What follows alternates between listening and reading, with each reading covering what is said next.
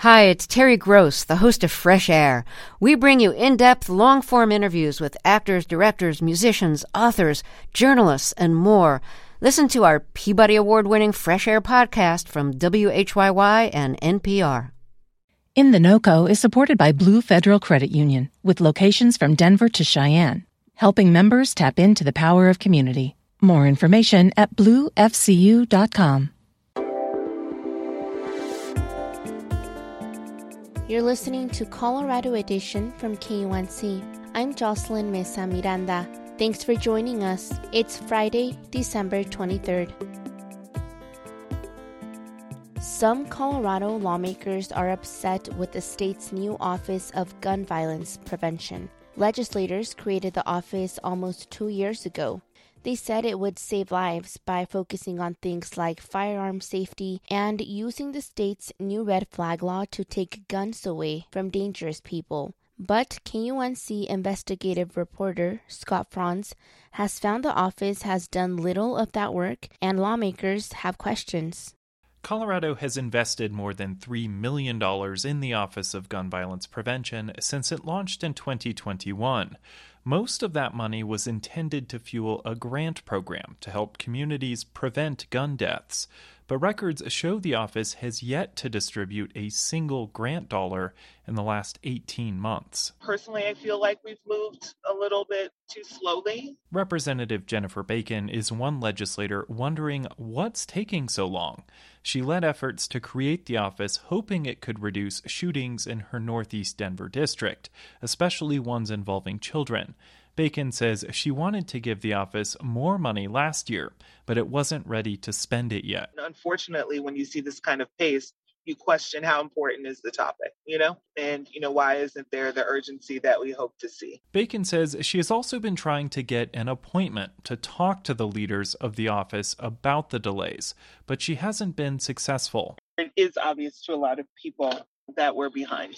So we're just trying to do our part to, to figure out why. Jonathan McMillan has been leading the office since May, but his name and photo still aren't on the agency's website, and he's had few public appearances. He did talk about criminal justice reform at the University of Colorado last month. We need to make sure that we're focused on the human condition that is creating the circumstances that people tr- commit crimes, especially violent crimes, to themselves or others. But outside of a few appearances, McMillan is keeping a low profile. KUNC asked to interview him when he started, but his staff said he wasn't ready. When we reached out again last month in the wake of the Club Q shooting, we got another no. The office said the interview would be outside of its purview. State Representative Tom Sullivan created the office with Representative Bacon. He's also frustrated by the lack of public outreach. It's not the time to be, uh, you know, staying in the background. It's the time uh, for the leaders to get out in front of this issue and, uh, you know, confront it and uh, let the people know that uh, uh, what what our plans are. Sullivan says the office should be doing more to promote the state's red flag laws. He's wondering whether it could have been used to take guns away from the suspect in the Club Q shooting. When instances like this happen and they can be prevented, of course, we're not moving fast enough. Sullivan and Bacon announced the Office of Gun Violence Prevention in response to the mass shooting at a Boulder King Soopers. They predicted it would be so successful it would serve as a model for other states. But that too has failed to materialize. Illinois launched its own gun violence prevention office the very same month as Colorado, and it's already accepting applications for hundreds of millions of dollars in grants. Now, some Colorado lawmakers, including Meg Froelich, see Illinois as the model. We certainly are still in a ramping up phase. I think that's disappointing, perhaps, in its slowness. I, we've seen it go get up to speed a little bit quicker in other states, but of course, other states have year-round legislatures too, and and more appropriated funds and things like that. As the office's two year anniversary approaches, lawmakers are vowing to publicly question its leaders about its slow pace.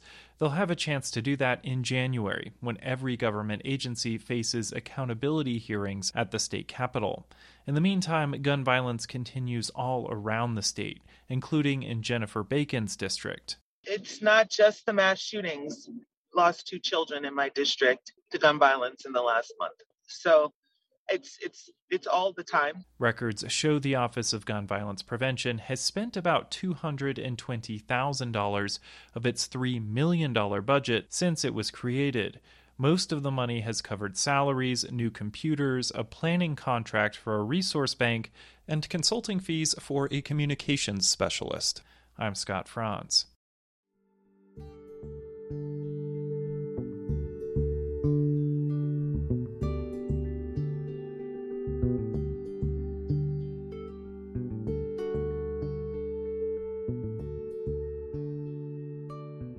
The Ogallala Aquifer is a vast underground water supply that lies beneath eight states, including parts of eastern Colorado. Many farmers on the eastern plains depend on it as a reliable source of water to irrigate their crops, but the aquifer is drying up.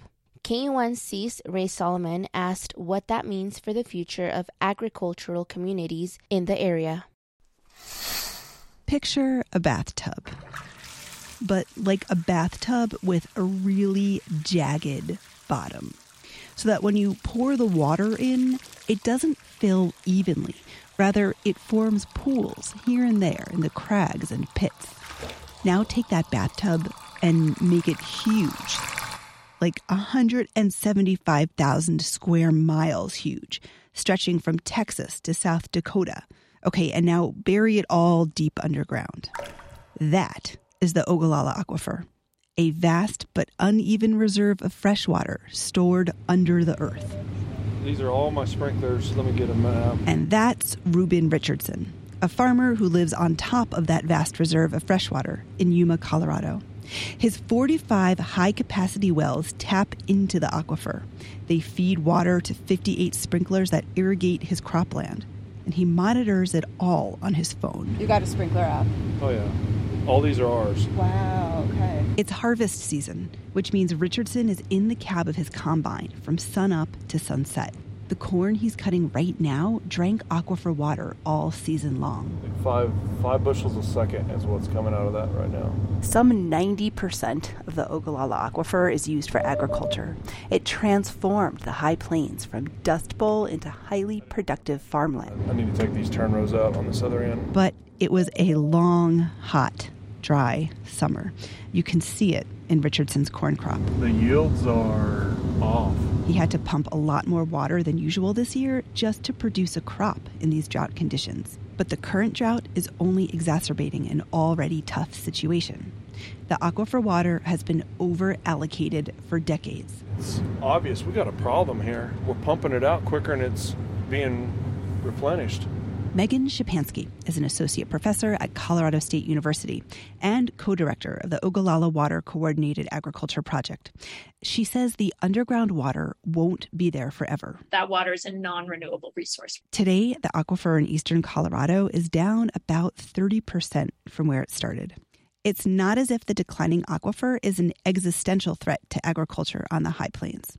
Farmers will always work the land, but there will be dramatic changes many irrigated fields will become dryland farms, and that's a huge hit to profitability.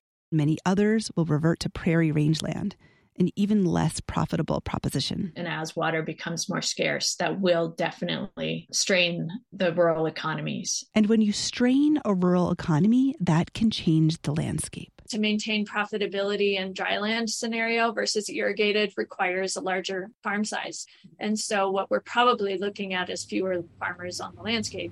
There's one more coming up. These are the turn rows. They're always difficult. Reuben Richardson sees the writing on the wall. He believes fewer farmers on the landscape would lead to fewer people in the town. Dryland is not going to sustain this community. Yeah, there'll, there'll always be a, a town here, but it'll be considerably smaller. So you're talking about homes, the values of homes going down. You're talking about the hospital tax base. You're talking about schools. Yuma, where Richardson farms, generally sits on deeper pockets of water than neighboring counties to the south. Most of his wells have several decades of water left in them, but he has already retired one low producing well, and a second one had to be redrilled when the water table dropped too low. Richardson says it's not uncommon. It's kind of like you got cancer and how many more days you got to live. I mean, it's, it's kind of a morbid thought. He has a 23 year old son, Riley, who came back to work on the farm last year after finishing college. He and his siblings hope they can take it over one day. I mean, I've been driving tractors since I was eight years old. I kind of got tossed into it. I mean, that's all I've ever really known. But neither the older nor the younger Richardson knows what will be left of that farmland and their farming community in the future. It's always something. Rae Solomon, KUNC. This story is part of the America Amplified initiative. America Amplified is a national public media collaboration focused on community engagement reporting. That's all for today on Colorado Edition. Thanks for listening. The Colorado Edition podcast is posted every Friday. Just hit subscribe on your favorite podcast app. If there's a story you'd like to hear, send us an email at coloradoedition at kunc.org. Our theme music is composed by Colorado musicians Brianna Harris and Johnny Burrows.